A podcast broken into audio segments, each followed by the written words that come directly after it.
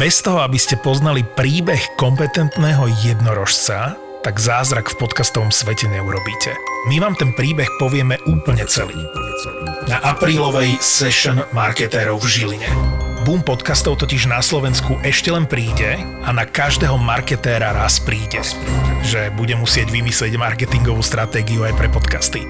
Tak investuj do seba 29 eur, príď na session marketérov zo ZAPO v stredu 12. apríla po Veľkej noci. Budeme v Novej synagóge v Žiline a link nájdeš v popise epizódy. No chalani, čaute. Vítam tu Peťa Bátora a Miša Adama. Peťo, iba taká otázka na začiatok. Veľvyslanec e, Slovenska pri NATO, ty akože si pri tej budove nemrzelo ťa, že to nie je že priamo v NATO? Ja akože, ja som známy tým, že ja sa veľmi netlačím do centra, ja aj tu v Bratislave bývam v Rači a, a tiež je to tak zase, že skoro pri Bratislave, tak e, ja mám, ja mám rád túto polohu, že nepotrebujem byť úplne vnútri, lebo to je dobre, lebo keď chcem, tak môžem odísť odtiaľ rýchlejšie. Ale potom môžeš povedať, že to vytvorili priamo pre teba, že oni ťa chceli v NATO, ale ty si povedal, že ty chceš byť iba pri NATO. Oni na ministerstve hľadali človeka a veľa z tých ľudí chce byť priamo vnútri a vedeli, že ja nepotrebujem, tak povedali, že chod tam ty, lebo tebe, tebe bude aj toto stačiť.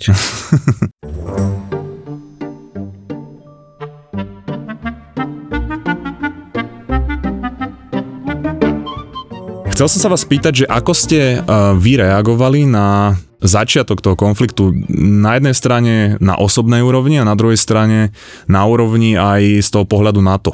Ono sa to veľmi prelína, aspoň u mňa, myslím, že aj u Michala, Michal povie, že takmer sme to nepre... Aspoň, ja budem hovoriť za seba, že neprežíval som, aj kvôli tomu, že, že pre tých ľudí asi takých bežných naozaj ten konflikt začal e, tým 24. februárom, ale pre nás nie, lebo my sme, my sme tým žili konec koncov už asi od konca novembra a potom od začiatku januára už úplne veľmi intenzívne. Čiže pre nás, a ja, ja som známy svojim optimizmom, ale informovaným to znamená, že ja som, ja som vravil, že niečo také zle sa stane. Čiže my sme sa vlastne na to pripravovali a celá tá, tá už intenzívna fáza, ten január, február už úplne a potom vlastne, ak tá vojna začala, tak e, to bola práca a práca a práca v zásade. To bolo, že nekonečné hodiny v práci, potom chvíľa spánku a zasa. A nebol čas vôbec, ako keby sa na to pozerať ako človek, e, takže že ako, ako jednotlivec, e, bežný občan. Ja som si vlastne uvedomil až to bolo až niekedy v marci alebo v apríli, šiel som z jednej konferencie, úplne prvýkrát som opustil Belgicko, bol som na Slovensku a šiel som vlakom, vlakom pozrieť rodičov a tam prvýkrát normálne od začiatku toho konfliktu som mal čas tak sadnúť a zrazu sa na to pozrieť inak. Nie pracovne, lebo, lebo v tej práci to bolo toto musíme urobiť, teraz musíme urobiť toto a tak sme na tým veľmi schematicky, veľmi, veľmi pragmaticky a veľmi tak, tak až chladne premyšľali a to bol, to ja si pamätám ten moment v tom, v tom vlaku, ako som si prvýkrát uvedomil, že ako ten konflikt vyzerá očami normálne normálneho občana bežného, ktorý, ktorý to nemá ako prácu a to bolo strašidelné. Ja som potom pochopil, že keď som ja na, na, na svojej sociálnej siete dostával tisíce otázok, doslova, že tisíce až a, a všelijakých takých, že strachov a všetkého, až tedy som pochopil, že vlastne, že prečo. A ja som to mal podobné s tým, že teda asi sme už tušili, že niečo také sa stane, ale ja sa priznam, že napriek tomu ma to prekvapilo a ja som to už niekde hovoril, že pre mňa je to taký ten moment, kedy presne vieš, kde si bol, koľko bolo hodín, ako si bol oblečený. Zvyklo sa to hovoriť najmä pri 11. septembri a ja toto považujem začiatok vojny na Ukrajine za 11. september pre moju generáciu, pre človeka, ktorý je zo Strednej Európy. Je to naozaj že definujúci moment, po ktorom už nebude nič tak, ako bolo predtým. A ja, ja som vtedy bol na služobke v Hágu Vstal som ráno o 6, dal som si sprchu, obliekol som si košelu, otvoril som telefón a keď som videl rozsah toho, aké to je, tak vtedy som to naozaj tak celé precítil a aha, toto je ten moment a, a, a budem si to do konca života pamätať, a, ale pevne dúfam, že tak ako pre mňa, že tá vojna začala v Hágu, tak všeobecne v Hágu aj skončí. Hlavne v kontexte toho, že vlastne teraz vydali ten medzinárodný zatýkač na Presne Vladimíra tak? Putina. Ale dobre si povedal, že že každý si asi bude pamätať, kde bol, čo mal oblečené a čo práve robil, pretože ja som relatívne ako, ja neviem, mesiac, dva predtým, než začala tá vojna, ako vnímal som to stupňujúce sa napätie a vnímal som, čo sa tam vlastne deje, ale napriek tomu ja som bol ako veľmi optimisticky naladený a robil som takú epizódu, ktorá vlastne pozostávala zo štatistík vývoja našej spoločnosti, našej kultúry, hej, to znamená, že kam idú investície, hej, že v porovnaní s minulosťou, koľko išlo do, ja neviem, proste vojenského nejakého náradia, zbraní a tak ďalej, koľko išlo do školstva, ako sa znížil, ja neviem, hlad, alebo ako sa zvyšuje gramotnosť a, a detská umrtnosť. A tam som hovoril takú myšlienku, že, že za mňa už je ten svet ako taký, som povedal, že sofistikovaný, že že vojny pre akože územné nejaké zisky alebo vojny kvôli nejakým vymysleným bytostiam, že to je taký prež, prežitok tých takých, že starších civilizácií a že myslím si, že smerujeme tým správnym smerom. No a keď sa stalo toto, ja som, ja som neveril do posledného dňa, že sa to naozaj stane, tak ja som bol extrémne sklamaný, bol som strašne nahnevaný, pretože vedel som, že teda som sa mýlil, potom mi prišli aj také správy, že no, tak tá epizóda teda nezostarla veľmi dobre a priznávam, že nezostarla veľmi dobre, ale napriek tomu dovtedy to smerovanie bolo dobré. A keď sa teraz pozerám na to, že, že koľko zdrojov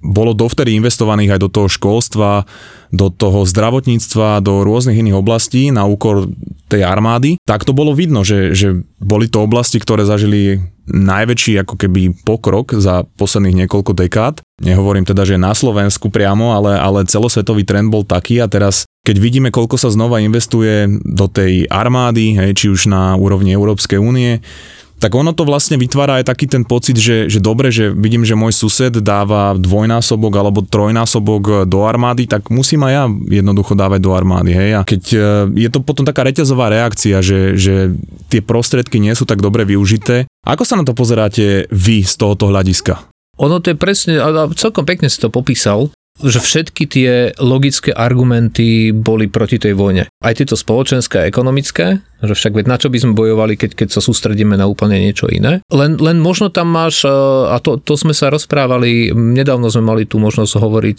s českým prezidentom súčasným. A on vraví, že jedna z najväčších chyb, ktoré sme robili my ako západný svet, je, že sa pozeráme na veci našou logikou a našou, našou optikou. Lebo si hovoríme, toto nedáva zmysel, toto, toto by nás poškodilo, veď to by poškodilo našich občanov, hej, toto, to by mohlo zdevastovať štát. A pre nás je to logické, že toto nerobme, lenže sú tu režimy, ako je ten v Rusku, ktorý takto nepremýšľa pre ktorý je úplne bežné, že argument, že pozrite, koľko nám zomrelo mužov v druhej svetovej vojne a pozrite, kde sme dnes. Prežili sme sankcie po 2014, pozrite, kde sme dnes. My dnes potrebujeme tú Ukrajinu dobiť, potrebujeme ju, si ju k sebe pripojiť, lebo pre nás 20 rokov nejakého utrpenia nie je až tak veľa a pár tisíc životov, veď ak už, už sme strátili v, v minulosti viac, tak zase nerobme z toho nejakú drámu, lebo ten obrovský cieľ, že budeme mať Ukrajinu naspäť a zase budeme veľký štát, je pre nich ďaleko, ďaleko väčší pre tých pár ľudí, ktorí v tom Kremli sedia. Takže, takže z tohto pohľadu podľa mňa robíme tú chybu, že sa na veci pozeráme príliš kultivovane, respektíve našim kultivovaným pohľadom na svet, čo by sme chceli, lebo, lebo čo je pre nás najväčší cieľ, alebo pre ten štát, aby sa tí ľudia mali v tom štáte dobre. Preto sme my investovali do, do školstva, do zdravotníctva, preto sme si povedali. Koniec koncov v našej bezpečnostnej stratégii slovenskej sa jedna z prvých vied bola, že riziko vojny, tam to bolo napísané, že konvenčného konfliktu a konvenčný konflikt normálnej reči znamená, že sa používajú také zbrania, ako sú tanky, to, čo sa dnes deje na, na Ukrajine, tak bolo napísané, že je extrémne nízke, osobitne v Európe. Toto bol náš úplne východiskový bod, z ktorého sme ho vychádzali a preto, lebo sme si hovorili, že to je nekultivované, toto nedáva zmysel. A tá druhá časť toho, že prečo vlastne teraz, alebo ako sa pozeráme na to, že štáty začínajú investovať, jednoducho, pretože sa opäť ukázalo, o čom je bezpečnosť. To je to je ako s tými spravodajskými službami a investíciami do obrany a všetkým ostatným je, že keď všetko dobre funguje, tak my sa nikdy nedozvieme, alebo ľudia povedia, že však to sú peniaze, ktoré sú vyhodené, lebo však sa nič nestalo. Len dôvod toho je, že sa nič nestalo veľakrát. To, to že vás niekto nevykradol, veľakrát môže byť len preto, lebo máte bezpečnostné dvere. Minuli ste na ne peniaze a nikdy neviete, či ten zlodej tam bol alebo nebol, ale viete, že ste neboli vykradnutí. O tom to je bezpečnosť. A dnes sme sa naučili, že na to, aby sme sa mohli ďalej slobodne rozvíjať, aby sme zase mohli rozvíjať zdravotníctvo, školstvo, aby, aby decka mohli chodiť do školy, tak ako na Ukrajine dnes nemôžu, tak jednoducho potrebujeme si zaistiť, aby keď sa niečo takéto stane, aby keď ten zlodej alebo v tomto prípade ten agresor tým dverám prišiel, tak aby sa normálne otočil a odišiel. A stojí nás to. Proste zaplatili sme za dvere, nevykradli nás, musíme zaplatiť dnes za ozbrojené sily, aby, sme, aby proste nás niekto neprišiel vykradnúť opäť. Ja k tomu dve poznámky. Prvá k tomu, čo vravel teraz Peter, že ako sa možno Rusko úplne inak pozera na tú realitu, ktorú nejako sledujeme spolu, ale interpretujeme úplne inak aj to, ako ono teraz hodnotí to, či v tej vojne vyhráva alebo prehráva, nám sa zdá, že to bola proste obrovská strategická chyba. Zomrelo tam strašne veľa ruských vojakov, že v takých množstvách, čo sme naozaj v Európe nevideli od druhej svetovej vojny. Prišli o najlepších ľudí, prišli o množstvo techniky, ale z tej ruskej strany to oni si to kľudne môžu interpretovať ako to, že sa im darí. Anektovali 4 územia, teda 4 oblasti na Ukrajine. To je niekoľko miliónov ľudí, ktoré, z ktorých oni môžu teraz akože považovať za svojich a teraz buď ich posielať na front alebo všeli ako to, ako im teraz tí ľudia chýbajú, tak ich doplňať z tohto. A je tam niekoľko 100 tisíc detí a o tom sme hovorili tiež v jednom z našich posledných podcastov, že Rusko čo robí a prečo vlastne bol aj vydaný zatýkač na Putina, je, že tie deti z tých okupovaných území unáša do Ruska a Rusi majú úplne niekde inde posunutú tú mierku toho, že čo sú ochotní pre nejaké tie svoje politické ciele a pre tie, čo oni vnímajú ako také až civilizačné ciele, civilizačné spory ochotní obetovať. A že to, čo z, našej, z nášho pohľadu vyzerá ako strašne veľká strata, tak z ich pohľadu je len proste nejaké, nejaké čísla, ktoré sú na ceste k tomu, čo, k tomu, čo musia dosiahnuť. Druhá poznámka k tým investíciám do obrany. Zvykli sme si, že za tie roky, kedy bol relatívny kľud, že do tej obrany asi nemusíme až toľko investovať. Prijal sa tu taký úzus, aj v NATO sme napríklad často pracovali s tým, to čo hovoril teraz Peter, že riziko konvenčného konfliktu je, je proste momentálne nízke a tomu sme prispôsobili aj to, ako máme nastavenú tú kolektívnu obranu v NATO. A, ale toto bol jeden veľký budiček pre nás, tá, tá, tá, tá, ruská invázia na Ukrajinu, kde aj na národnej úrovni sme si povedali, vidíme teraz, že proste investujeme do tej, do tej obrany o mnoho viac a nakupujeme veľmi dôležité veci na to, aby sme sa reálne mohli brániť.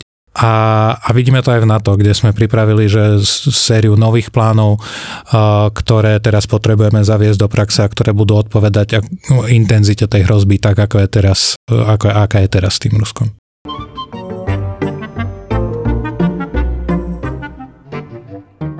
Tak ono, akože takým paradoxom je aj to, že my ako západ, alebo ak to teda tak môžem povedať, sme tak trochu ignorovali to, že zatiaľ čo my sme tie investície smerovali do tých e, vlastne oblastí, ktoré som spomínal, čo je zdravotníctvo, školstvo, technológie alebo veda, tak e, v Rusku sa ten pomer až tak nezmenil. Vlastne nie, že by sa nezmenil, ale on práve Vladimír Putin investoval tie peniaze do zbrojenia tým, že vlastne oberal e, tie investície do zdravotníctva, do školstva a do týchto iných oblastí a keď sa na to pozrieme z tohoto hľadiska, tak ono vlastne ten štát aj tak vyzerá, hej. Keď sa tam bavíme o nejakej e, zdravotnej starostlivosti, keď sa tam bavíme o tom, ako tam prebieha vzdelávanie, a teraz ja myslím na celonárodnej úrovni, hej, nie len v tých mestách, ako je, ja neviem, Moskva, Petrohrad. Pe- Petrohrad a tak ďalej. A tým pádom vlastne, že mne praskla takto tá bublina, ktorú ja som si budoval, tak ja som si uvedomil, že, že tu existujú také dva svety, hej? že nejaký taký, že prodemokratický svet alebo demokratický svet, ktorý sa hnal dopredu vlastne za tým progresom a zabudol, že že stále tam má takú malú reťaz, ktorá ho pripútava k tej minulosti a ktorú tak nejako začal ignorovať a tou reťazou boli za mňa teda tá taká komunistická minulosť.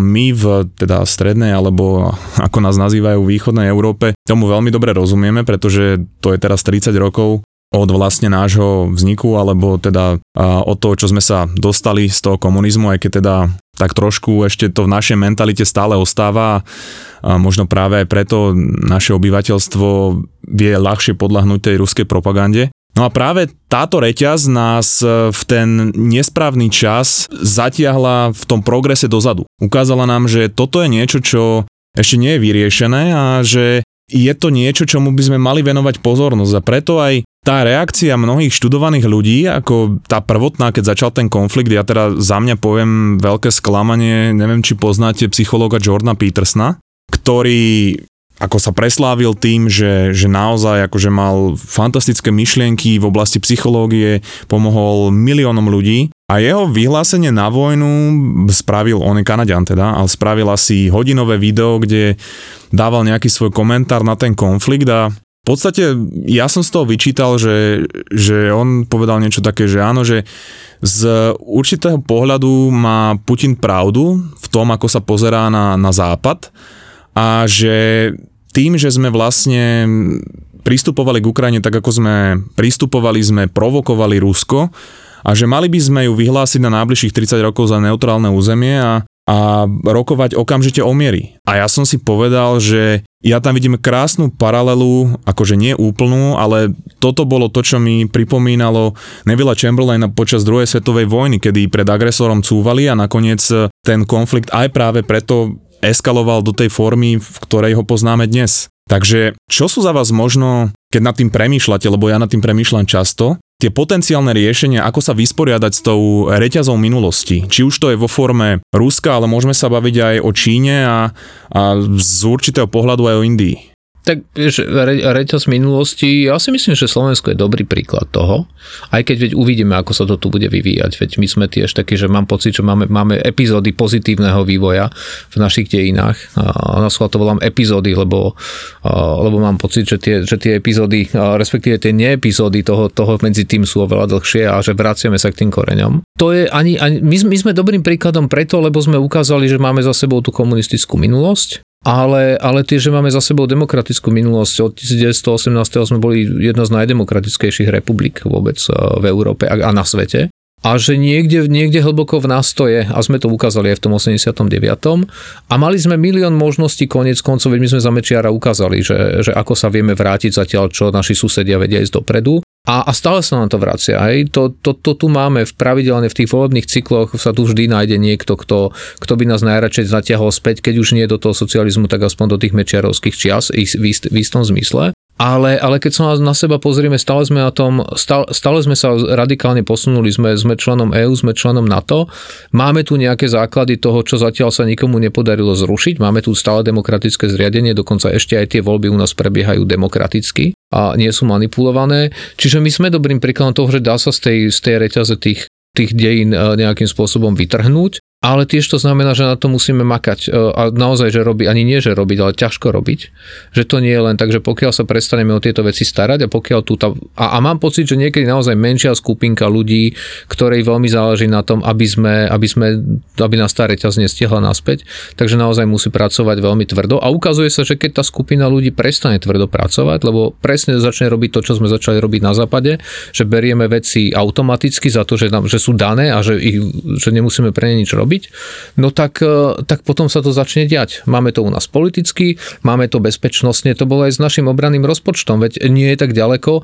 Pred rokom 2014 náš podiel e, výdavkov na obranu e, klesol z, z 1,78% na 0,91%, čo je, čo je takmer, takmer o polovicu sme to skrátili a odtedy sme to opäť zase nabehli, lebo sa dostali k moci ľudia, ktorí rozumeli tomu, že, že naozaj treba sa o tú bezpečnosť postarať a to je presne to, že treba, treba na veciach robiť. To je presne ako vo vzťahu, ja to často používam, tieto prirovnania, že keď do toho vzťahu neinvestujete, tak akože postupne najskôr je len štandardný, potom už je taký, že veľmi bežný a potom začne degradovať, lebo, lebo už tam nie je tá energia, nie je tam to, čo do toho treba investovať. A asi by som nešiel úplne do Číny, lebo keď Čína začne rozprávať, že sa ide vrácať ku koreňom, tak akože tých niekoľko tisíc rokov podľa mňa to bude, že ak, ak by táto moja teória mala platiť, a teraz sa úplne popriem, ak by táto moja teória mala platiť aj na Čínu, že tam je vždy nejaká skupinka ľudí, ktorí teda robia na tom, aby udržali to, čo dosiahli, tak, tak by som asi mal problém, že hľadať to, že čo je to to, čo sa snažia udržiavať, lebo tiež mám pocit, že dnes oni, oni sa vlastne vracajú ku koreňom. Oni idú k tomu, že boli sme kedysi veľkí, a, ale boli sme v hraniciach a dnes sme veľkí, sme ešte väčší, ako sme boli predtým, hlavne ekonomicky a dnes sme sa rozhodli urobiť niečo nové, čo sme v našich dejinách predtým nerobili, že ideme mimo našich hraníc. A to je to, čo Čína robí posledných 15 rokov, možno 20, najskôr pomaličky, ale, ale posledné roky to robí naozaj veľmi viditeľne, že začína opúšťať vo svojich ambíciách svoje hranice a toto je to nebezpečné, lebo, lebo ona je krásnym príkladom toho, že demokracia to nie je, že to je autoritársky režim a že dnes sa snaží, to nie ako Rusko, ktoré Rusko má svoju predstavu, že prídem, zoberiem si tie krajiny naspäť, ktoré akože kedysi tvorili niečo, ako bol vtedy sovietský zväz a my to chceme mať naspäť. Pri tej Číne, ale, ale v zásade ako keby, že dobre porušujú niektoré normy, ale zostávajú v tom svojom regióne, v istom zmysle. Keď som trošku neprezný, zatiaľ čo Čína robí niečo iné, Čína má svoju predstavu o svete, ako by mal fungovať, ako funguje celé, celé dlhé roky u nich a chce teraz, aby celý svet takto fungoval. Toto mimochodom je podľa mňa jeden z dôvodov, prečo, prečo pomáha Rusku, lebo sa, lebo sa Číne páči ten pohľad Ruska na pravidlá a na všetko, že ich treba zmeniť, že ich treba zmeniť tak, aby, aby, aby slúžili ich, ich záujmom a, a toto podľa mňa je na tej Číne dnes, dnes pomerne nebezpečné, že ona nám ide vnútiť svoj model a celkom sa jej to darí mimochodom. Malými krokmi sa snaží upravovať tie pravidla, dosadzovať svojich ľudí do štruktúr medzinárodných, ktorí práve sú zodpovední alebo ktorí vytvárajú niektoré nové pravidla vo vesmíre v nových domenách elektrických a podobne. Čiže toto je, že, také, že nie je to len keby vracanie sa naspäť, ale je to, sú to kroky dopredu, ale ne, nemusia byť vždy úplne pozitívne.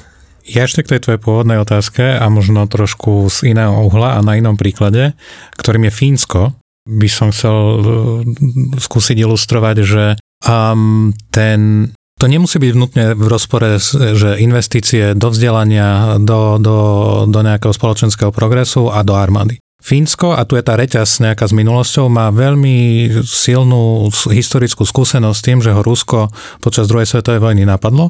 A oni si toto tak zacementovali v tej svojej strategickej kultúre, že po tej druhej svetovej vojne ako slobodný štát, ktorý, od ktorého sa očakávalo, že teraz bude ako investovať práve do toho spoločenského progresu a to aj, a, a to aj robili, že dnes Fínsko vo všetkých tých možných ukazovateľoch, čo sa školstva napríklad týka, tak je, že úplná špica, a, ale aj mnohých ďalších, že kvalita života, dĺžka dožitia a tak ďalej. Ale zároveň je to krajina, ktorá investuje obrovské peniaze do obrany, ale aj do odolnosti celospoločenskej, že ona ako keby bola schopná tých, tých ľudí presvedčiť o tom, že aj toto je dôležitá vec pre nejaký zdravý rozvoj spoločnosti a pre jej bezpečnosť. A Fínsko dnes má veľmi, veľmi vyspelú armádu, e, kvalitné, e, kvalitnú techniku, kvalitné technológie a má jednu z najväčších armád v Európe, pretože hlavne... Najväčšiu tak, dokonca, keď sa berú, keď sa berú tie aktívne zálohy, tak to je skoro, skoro milión. Hej? A že tu, tu vidíme taký možno trošku z iného uhla, hej, že proste pojitko nejaké s minulosťou, ale ktoré oni dokázali pretaviť do niečoho pozitívneho, čo nemuselo byť no, zároveň nutne výlučné s nejakým tým, tým, tým progresom. Čiže oni nám ako keby ukazujú ešte ďalší model toho, ako sa tieto uh, veci všetky dajú nejako zosúvzťažniť. To je inak pekné slovo. A, a, celá Európa tam chodí sa pozerať, že, e, že ako sa vám podarilo urobiť ten školský systém taký, ako máte.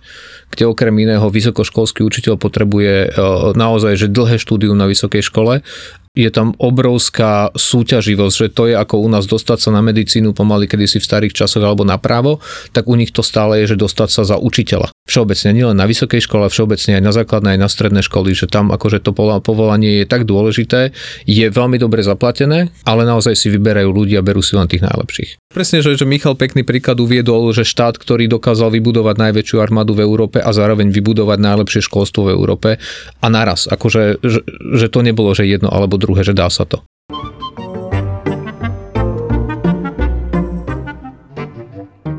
Star Wars a komiksy boli obrovskou súčasťou môjho detstva, takže moje vnútorné diecko momentálne vďaka Disney pravidelne plače od radosti, pretože pre mňa v posledných rokoch oživili obe značky a dokonca ich všetky sprístupnili na svojej streamovacej platforme Disney+. Je tam teraz napríklad zaujímavá komiksová novinka pokračovanie Černého pantera Navždy Wakanda, kde si museli poradiť so smrťou hlavného herca Chadwicka Bosemana, alebo fantastický seriál zo sveta Star Wars Mandalorian, čo je fakt jeden z mála seriálov, ktorý pozerám vždy ako vidie nová séria. Samozrejme, okrem toho na Disney Plus nájdeš aj iné tituly, či už z Disney, Pixar, Marvel, Star Wars alebo National Geographic, Čiže v podstate je streamovacia platforma Disney Plus aj pre tvoje vnútorné, ale aj naozajstné dieťa.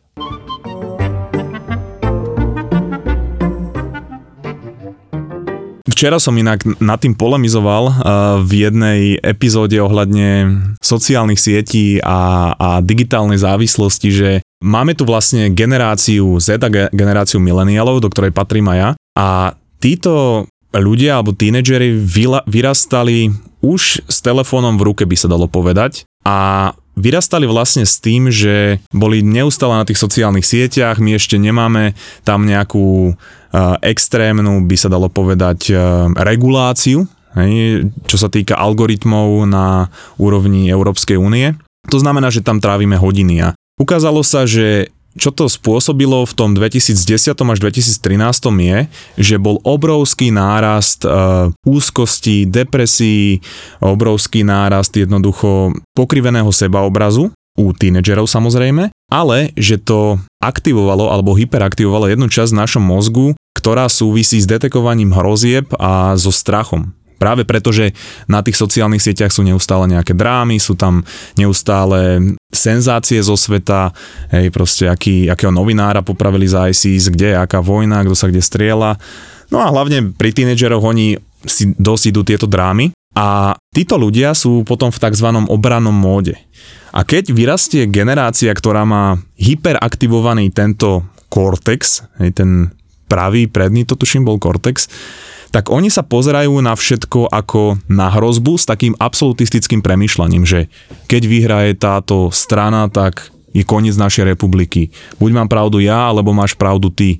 Uh, buď, uh, ja neviem, tak, tak som povedal, že buď mám pravdu ja, alebo ty a že ak so mnou nesúhlasíš, tak tu nemôže byť žiadna diskusia. Že okamžite ide následovať útok. A toto na krásne súvisí aj s tým, že ako sa začala tá spoločnosť rozdielovať na dva tábory. Hej, že my sa pýtame, že prečo nie sme schopní diskusie. Ale veď my keď sa pozrieme na to, čo sa deje na tých sociálnych sieťach pod tými príspevkami, však to chalani vy určite veľmi dobre viete, ako tam prebiehajú tie diskusie, že či sme schopní v podstate si vymeniť nejaký názor, pretože na tom je založená demokracia, teda konkrétne liberálna demokracia. A ja by som ju teda definoval tak, že že ona môže fungovať dovtedy, dokiaľ k problému pristupujeme s debatou a nie s hádkou. A to si myslím, že, že práve krajiny, kde je aj to nižšie kritické myslenie, uh, bude vznikať tento problém čím ďalej, tým viac. A konkrétne teda na Slovensku my tie trendy doháňame niekedy po dekáde, niekedy po troch. Ale už teraz to krásne vidíme na našej politike. Uh, ako to vnímate vy, keď sa pozriete aj na tie trendy tu, ale aj povedzme z toho pohľadu z Bruselu a na úrovni Európskej únie, alebo teda Európy? Je to, um, ako by sme v sociálnych vedách povedali, že multifaktorová premenná. To si pekne začal inak, toto to, to klobúk dole. A, a že, že akože je veľa faktorov, ktoré akože vplývajú na to, čo vidíme aj dnes u nás, hej, že tie, keď si pozrieme tie prieskumy verejnej mienky, tak um, Často sa ocitáme niekde na chvoste aj čo sa NATO alebo Európskej únie týka v tých takých zásadných hodnotových civilizačných veciach. A je to to, čo si pomenoval ty, že slabý rozvoj kritického myslenia. Je to a toto je len súčasť akože väčšieho trendu, že sme si nespravili domácu úlohu v dôležitých veciach. A a jedna z tých dôležitých vecí je aj obrana a odolnosť pred des, dezinformáciami. A že tu sme prenechali ten priestor e, aj s nástupom sociálnych sietí a aj s aktívnejším zapojením Ruska, ktoré si toto zdalo ako proste dlhodobú stratégiu a nalialo do toho strašne veľa peňazí a prostriedkov rôznych, aby v európskych krajinách rozkladali jednotu, súdržnosť spoločenskú, aby tam proste nafidovali tie spoločnosti to takým objemom rôznych dezinformácií, aby si človek povedal, a však to je, že nie, že pravda je niekde uprostred, ale ako to, ako to správne pomenoval jeden, jeden britský autor ruského pôvodu Peter Pomerancov, že e, nič nie je pravda a všetko je možné. To, to je inak vynikajúca kniha, akože veľmi rýchlo stráviteľná. Tam presne popísal ten, ten mechanizmus tej ruskej propagandy. A ako sa volá tá kniha? Nič nie je pravda a všetko je možné. Aha, tak sa volá, OK. Áno, áno, áno. On si vlastne vymyslel Vierg a potom tak nazval celú knihu, lebo no, nevedel, vy, ako by vystaval to okolo toho. Ale to bola jedna z takých prvých štúdií tej taktiky hybridnej a dezinformačnej Ruska a Pomerancov veľmi dobre vedel, o čom píše, pretože pracoval e, v ruskej televízii do nejakého, ja teraz nie som si úplne istý, či 2008 9 ale proste ešte pomerne, pomerne nedávno, že už, že už za Putina a za nejakej akože dlhšej jeho vlády. Takže on to veľmi dobre popísal, že Rusko toto má ako proste stratégiu, čiže tam sa stretli ako keby tie, podľa mňa aj tie domáce, aj tie zahraničné faktory a, a v niektorých, teda akože vo väčšine prípadov, to zase ne, nemusíme si len my sypať popol na hlavu, že toto je, že celo spoločenský, celo svetový problém, je, že tá akože nedôvera v inštitúcie klesá, náchylnosť veriť dezinformáciám zase stúpa a tak ďalej a tak ďalej. Samozrejme niektoré spoločnosti sú voči tomu odolnejšie, tam sú tie veci, o ktorých sme hovorili, miera kritického myslenia a schopnosť elít možno nejak vysvetľovať veci a tiež aj rozumná práca akože že štandardných médií, pretože tu si musíme tiež akože naliať čistého vína a povedať si aj o úlohe úlohe médií, ktoré, ktoré zohrali v tom, že niektoré povedzme, že extrémistickejšie narratívy sa dostali ako keby do toho normálneho diskurzu. A ja teraz vôbec nechcem, aby to vyznelo, že tu teraz idem kritizovať médiá, ktoré... Tak ale robíš to neviem, však čo, no? Ale to akože snažím sa konštruktívne. Ale ono to bolo napríklad krásne, že štú, prípadová štúdia, že Brexit a britské médiá, vrátane BBC, tam aj prebehla proste nejaká reflexia v posledných rokoch a aj si jasne pomenovali, že kde spravili chybu je, je v tom, že začali ako keby do normálnej debaty prizývať nejaké úplne okrajové extrémistické hlasy,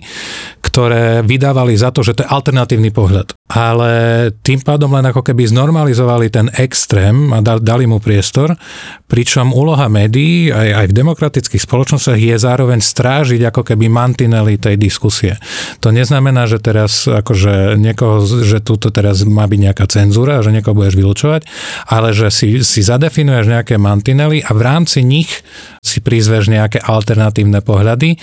Tam musia byť kritéria to, že ten človek je proste nejaký expert, má k tomu, čo ide hovoriť niečo, niečo zažité a nie je to len klikľuň, ktorý vyrába kliky, ktorý vyrába sledovania a tak ďalej. Čiže to je akože, vravím, multifaktorová premena od domácich úloh cez zahraničné vplyvy, cez proste úlohu inštitúcií a médií a, a všade proste sme niekde to podcenili, niekde zlyhali a je na, iba na nás, či sa proste z toho poučíme a dokážeme opäť sa tomu začať vybudovať systém, v ktorom sa tomu budeme vedieť efektívne brániť.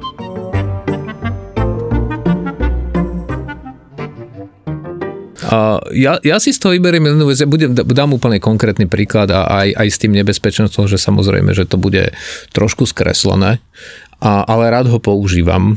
Ja mám, ja mám dve deti, také, že tínedžerov. A oni nemali služkovú na Slovensku, veľmi dobrú v, v, tu v Bratislave a potom odišli do Bruselu a chcel si aj pohľad z Bruselu, tak ho dám, ale možno iný ako, ako, ako si myslel. Môj syn má že super výsledky v škole, keď bol tu na Slovensku naozaj, že, a to nie, že sa chcem chváliť, ale chcem to použiť ako príklad. A prišiel tam do školy a spýtali sa okrem toho, že čo má rád, že čo nemá rád. A on vraví, že dejepis. A to pritom on má takú, že super pamäť, všetko sa vie naučiť. A že prečo? On vraví, lebo to je, že strašne veľa údajov a je to také nezaživné a tak, tak ho presvedčí, že zober si dejepis. Že skús jeden semester akože e, strednej školy, e, daj si dejepis. A on prišiel asi po 3. alebo 4. hodine totálne šťastný a taký, že vraví, že to je neuveriteľné, že, že ten dejepis aký je. Ja hovorím, čo je na ňom iné? A on vraví, že preberali preberali Nemecko za Hitlera a dostali písomku, potom počase nebolo to na tej tretej hodine, ale tá písomka vyzerala tak, že boli uvedené 4 udalosti z celého toho obdobia a tá otázka znela, že vyberte si jednu a napíšte, prečo je podľa vás najdôležitejšia pre celé to obdobie. A to krásne ilustruje ten prístup k informáciám a ku vzdelávaniu, že vlastne tá suma informácií, ktorá tam odznie na tej hodine, je veľmi podobná ako tá u nás v škole. Len ten rozdiel je v tom, že čo a za akým účelom ten náš systém tie detská učí, že čo od nich chce dostať. A on chce od nich dostať, aby to, čo všetko dostali na tej hodine, aby dokázali zopakovať, aby si pamätali každý jeden dátum. Ja si pamätám tie nočné mory, keď som sa musel naučiť 300 dátumov z histórie na písomku, lebo veľká časť toho bola priradte udalosť ku konkrétnemu dátumu a o čo, o čo vynaliezavejšia bola učiteľka, o to menej, v menej dňoch sa líšili tie dátumy od tých správnych odpovedí. A my sme sa to samozrejme všetci namemorovali, tak ako sa to môj syn memoroval aj tu na Slovensku. A potom zrazu príde do toho systému a on zistí, že s tou sumou informácií, že, že ten, to, čo sa od neho očakáva, nie je ich zopakovať, ale si zapamätať, že prečo sa to stalo. Že, že vlastne, že prečo sa tie veci diali a že si to má on nejak v tej hlave uložiť, aby to dokázal vysvetliť. A toto podľa mňa je jedna, jedna z tých podstat toho, že ako učíme my, my naše deti pracovať s informáciami, že či si majú niečo len zapamätať a potom to zmemorovať a potom sa jednoducho robí s hoaxami a všetkým, lebo, lebo, lebo ak sme takto nastavení my tým systémom, ako prijímame informácie, že ja tú informáciu príjmem a si ju zapamätám a potom ju niekde zopakujem, tak sa strašne ľahko štíria dezinformácie informácie. Ale ak ja tých ľudí nastavím tak, že on si tie informácie má prijať a má si ich dať dokopy, a potom niekto príde s takouto kravinou s prepačením, tak jemu to jednoducho v tom nebude sedieť a začne premýšľať, že ale veď, veď keď si toto dám dokopy, tak to mi, to, že to mi nevychádza. Hej? A to je prvá vec. Druhá vec je, a tiež úplne rovnaký príklad s deťmi, dostali sme prvý feedback, ich hodnotenie asi po 4 mesiacoch a ten feedback bol, že je to super, že perfektne sa integrujú na to, ako neskoro prišli, že majú jeden handicap, že sa boja rozprávať, keď nie sú si 100% istí odpovedou. Ten feedback u nás mám ho ja zo svojich školských čias, majú ho moje deti, čo je úplne iná generácia, že keď človek sa prihlási a povie, povie nesprávnu odpoveď, tak veľakrát je akože pred tým kolektívom minimálne zneistený, maximum povie, že to si úplne zle povedal, prosím ťa, Janka, tuto povedz, že ako to naozaj je. Absolútne odradzujeme tie deti v tom našom systéme od toho, aby skúšali, aby to, čo formujú si v hlave, aby sa nebali to povedať, aby sa nebali otestovať tú myšlienku, aby sa nebali ju konfrontovať s ostatnými spolužiakmi feedbackmi a takto prišli vlastne k tomu, že ako to je. Lebo ten feedback, ktorý u nás dostávajú, že nemôžem si ja overiť to, čo si, ako si myslím, ako si ja tie myšlienky spájam, lebo budem zahambený pred všetkými ostatnými. A naozaj ten feedback bol dvakrát po sebe, že, že prosím vás, že povzbudzujte ich, aby keď si niečo myslia, aby to povedali. A že vôbec nevadí, že to je nesprávne, veď my sa o tom porozprávame. A, a tretie, lebo už mám pred sebou tvár jedného môjho kamaráta, ktorý si vždy robí srandu z toho, že jasne za všetko môže škola. V tomto systéme sme vyrastali aj my, a ten spôsob, v akom sme my vyrastali, ako sme nás naučili, že tu máš informáciu, zober si ju, potom ju zopakuj. A veľmi o tom nediskutujme, lebo však dáš to na papier, čo si zapamätal, že, že táto generácia učí svoje deti a veľa ľudí z tejto našej generácie jednoducho nevie k tým deťom pristupovať podobným spôsobom, že však tá škola tiež nemusí naučiť všetko, ale že my v domácnostiach akože s tými deťmi tak nepracujeme, že ich nečelinžujeme, pardon za to, že proste, že ich nevyzývame na to, aby, že, že, že, že rob niečo s tou informáciou, že prečo si to myslíš, ale tiež mu povieme, nauč sa, toto mi zopakuje a všetko, že to je to vlastne kombinácia, keď sme rozprávali o tej reťazi, tak toto je tá reťaz podľa mňa, ktorú si ťaháme a tu potom sa nám premieta do celej spoločnosti, že ako ľudia tie informácie preberajú, ako s nimi pracujú a že vlastne oni ich nespracúvajú, oni ich opakujú veľakrát. A to, to nie je len reťaz, e, ktorá siaha do komunizmu, ale že o mnoho ďalej ešte v histórii. E, aj e, bývalý minister zahraničných vecí Ivan Korčok v našom podcaste spomínal jednu fantastickú knihu, volá sa Svet včerajška od rakúskeho spisovateľa Štefana Zweiga a on tam popisoval na začiatku 20. storočia vzdelávací systém v Rakúsko-Uhorsku a to, to je ako keby si čítal o tom, že ako to funguje dnes, že proste memorovanie, prísť o 8, na 8 do školy, memorovať, memorovať, zopakovať učivo, um, že to, to, to sú veci, ktoré sme nedokázali prekonať, že o dlhé, dlhé, dlhé roky. To vlastne len hovoril, memorovať, memorovať, memorovať. No, a lajkovať. A, a lajkovať, lajkovať, lajkovať.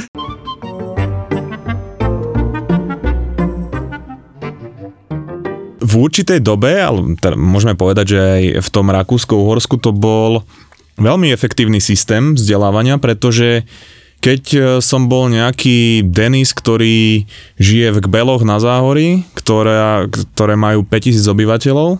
A ty si z Kbelov? Áno, ja som mm. z Kbelov na Zahori. Zadou na Aký máš na vzťah k nafte? Drahá. Je ti to blízke srdcu drahé. Som na citlivú stranu zahral, no. Sprivatizovaná drahá, no. um, tak vlastne vtedy mi stačilo, alebo nie, že stačilo, ale vtedy bolo efektívne sa naučiť vlastne tie veci, ktoré sa dejú v Rakúsko-Horsku, ktoré sa diali 20-50 rokov dozadu, kto je aký panovník, hej, aká tam je, neviem, konštitučná monarchia s prvkami parlamentarizmu alebo proste takéto veci. Vtedy tých informácií nebolo tak veľa, hej. Jednoducho človek sa na základe tohto vzdelávania vedel oveľa lepšie orientovať spoločnosti. Naučil sa čítať, naučil sa písať a už ten odrazový mostík potom do nejakého toho ďalšieho života bol, bol fajn.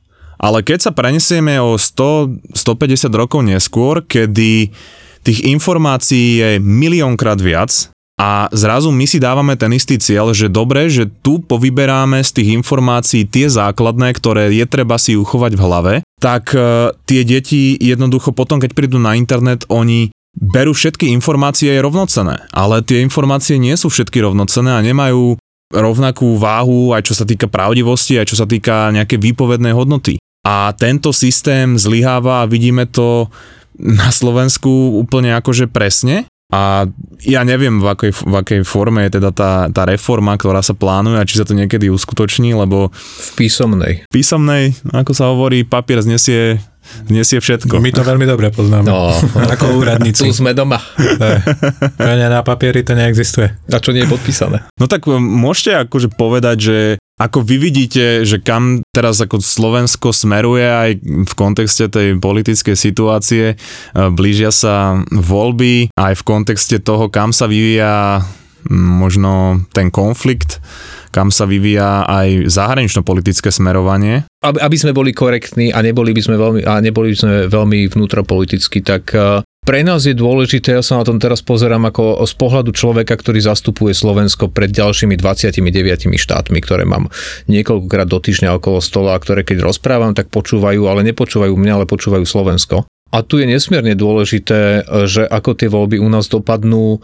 A ja teraz neriešim, že ktorá strana vyhra, alebo ktorá strana postaví vládu. Ja riešim, či budeme to, čo sme doteraz robili, a to je to, že za čo sme oceňovaní v zahraničí a čo je veľmi vysoko hodnotené, naozaj skoro najviac v našej modernej histórii za tie rozhodnutia, ktoré robíme. Konkrétne? A naša pomoc Ukrajine od prvého dňa rozhodnutia, ktoré, ktoré boli politické ťažké, poslať ako prvý štát komplexný proti uh, lietadlový a protiraketový systém uh, S-300 na Ukrajinu, keď, keď západné štáty boli úplne proti, keď aj tie štáty, ktoré niečo také mali doma, tak to nechceli poslať a my sme poslali ako prvý a Ukrajinci, ktorí zomierali každý deň, tak to videli a povedali, že aha, túto Slováci sa rozhodli nám poslať niečo, čo nám zachránilo a zachránilo to naozaj, že stovky, ak nie tisíce životov v tých mestách, kde to bolo doteraz nasadené. Teraz nedávno stíhačky, opäť sme boli s Poliakmi prví, len oni poslali 4, my sme poslali 13, alebo posielame 13. My, ako ja hovorím, že Poliaci poslali 4 lietadla, my sme poslali celé naše vzdušné sily, akože nadzvukové. To sú veci, ktoré hovoria o tom,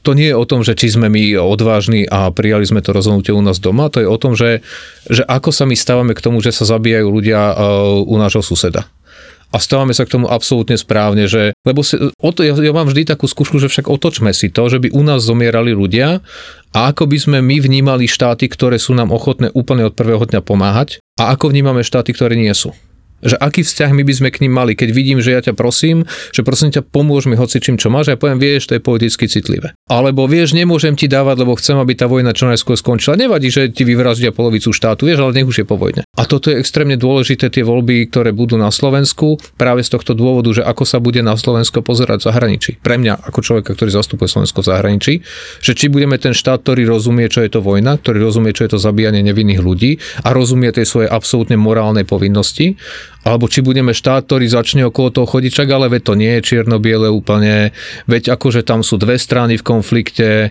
a veď e, strieľajú na obi dvoch stranách, to nie je len, že Rusi zabíjajú, veď aj Ukrajinci zabíjajú.